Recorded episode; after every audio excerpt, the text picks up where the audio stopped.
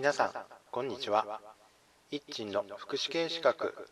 受験ラジオ講座の時間です。この番組は短期大学専門学校で講師を務める一鎮が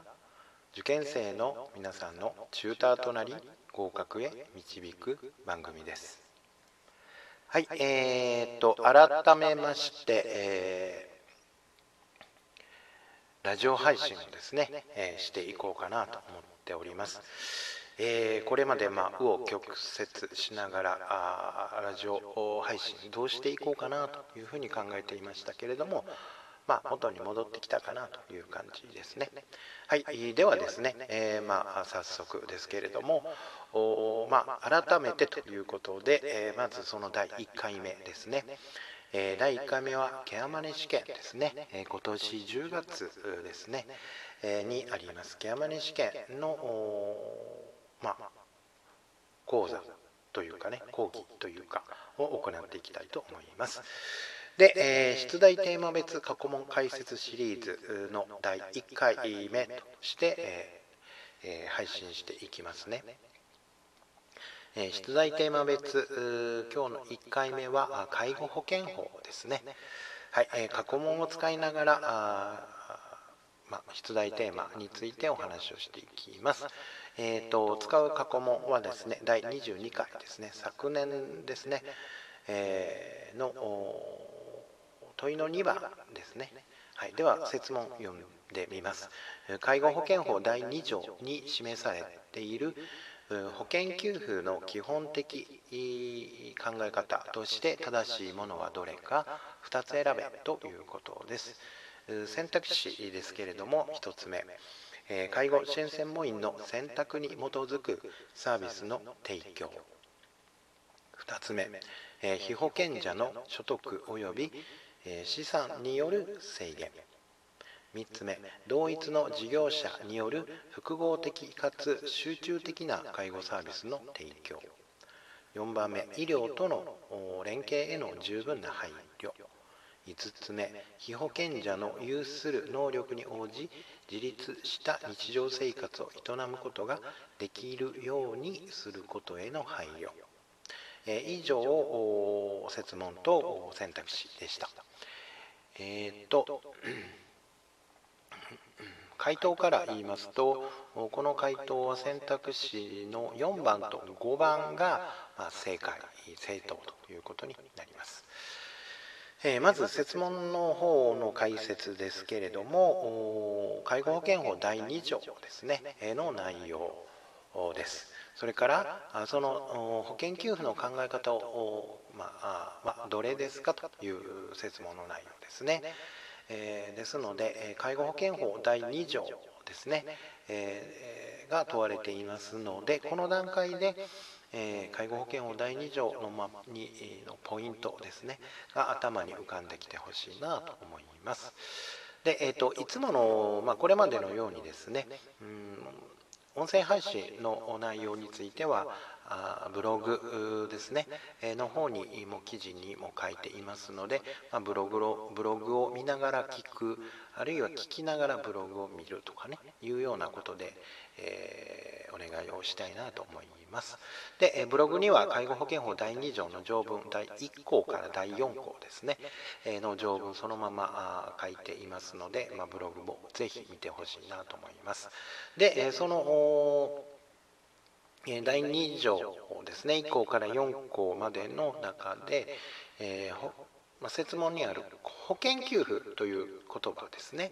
えこれをまずマーキングをしてみました、えするとですね第1項から第4項まで全てにおいて保険給付についての規定ということになっていました。つまり介護保険法第2条は保険給付についての規定の内容だということですね。はい、えー、でその中で大事なところですね、まあ、ポイントとなるところですね、えー、いくつかあります。まあ、これが覚えなければならない事柄でもありますけどね。まず第1項にですね、要介護状態または要支援状態という言葉が出てきます。で、えこれは何についてかというと、実は介護保険というのは社会公的社会保険制度の一つなんですね。つまり保険制度の仕組みを使っているということです。で保険制度に共通なのが、えー、給付の対象になる、まあ、条件といいますかね、えー、そういうものを保険事項ね、保険事故交通事故の事故ですね、えー、保険事故という言葉で表現をしています。で介護保険の給付の対象になるのは、えー、第1項で要介護状態または要支援状態の人たちですよというふうに規定をしています。つまり介護保険の給付の対象は要介護1から要介護5までのの認定を受けた人ということになっていますね。それから第2項はですね保険給付の目的だと思いますでこの保険給付の目的はということで第2項には、え要介護状態の軽減、まあ、軽くなる軽減と悪化悪くなることの防止悪化防止ですねえそれから、え医療との十分な連携に配慮してくださいというような保険給付の目的として、えしておかなければならない点はこの2点ですね。それから第3項第4項については保険給付を行う際の考え方ということになります。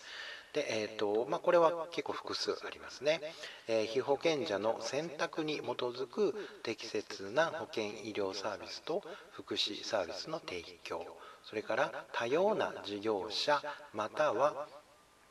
え、施設からのサービス提供。それから総合的かつ効率的なサービス提供。それから可能な限りその居宅においてということで、え有する能力に応じ自立した日常生活を営むことができるように配慮するということですね。えー、この3項4項についての、まポイントというのは今、えー、お話をした内容となります。これらの内容はですね、8定番の介護支援専門員受講介護支援専門員基本テキストをですねそれから、えー、まあ、皆さんそれぞれお手持ちのですね参考書などなどにも書かれている内容ですので、えきっちりと確認をしておいてください。で選択肢丸×をつけていきますと選択肢の1番は×になりますなぜかというと選択肢の1番については、えー、っと介護支援専門員の選択に基づくサービスの提供というのが選択肢の1番でしたよね、えー、だけど条文を見ると被保険者の選択に基づきとあります。それから選択肢の2番これも×ですね、えー、選択肢の2番に関しては、えー、2番は被保険者の所得及び資産による制限ですね。えー、っと2条にはそういう文言ありません。で、えー、っとまあ、根拠となるのは第1項だろうと思います。第1項の中に要介護状態または要支援状態、えー、とに関し必要な保険給付を行うものとする。つまりこれに関しては保険事項を規定をしているということなので、まこことの、ま、結びつきで出題をしているのかなというふうに思います。それから選択肢の3番これも×ですね、え、選択肢の3番はえーと、同一の事業者による複合的かつ集中的なサービスの提供ということですので、えー、これについては第3項に、えー、適切な保険医療サービス及び福祉サービスが多様な事業者または施設から総合的かつ効率的に提供されるということですね。えー、ですそして選択肢の4番と5番これは、え、条文の中にも書かれているという内容です。はい、えー、介護保険法からの出題は毎年あります。ですね、えー、ですのでしっかりと学習してほしいなと思います。はい、えー、今日は以上です。では皆さんさようなら。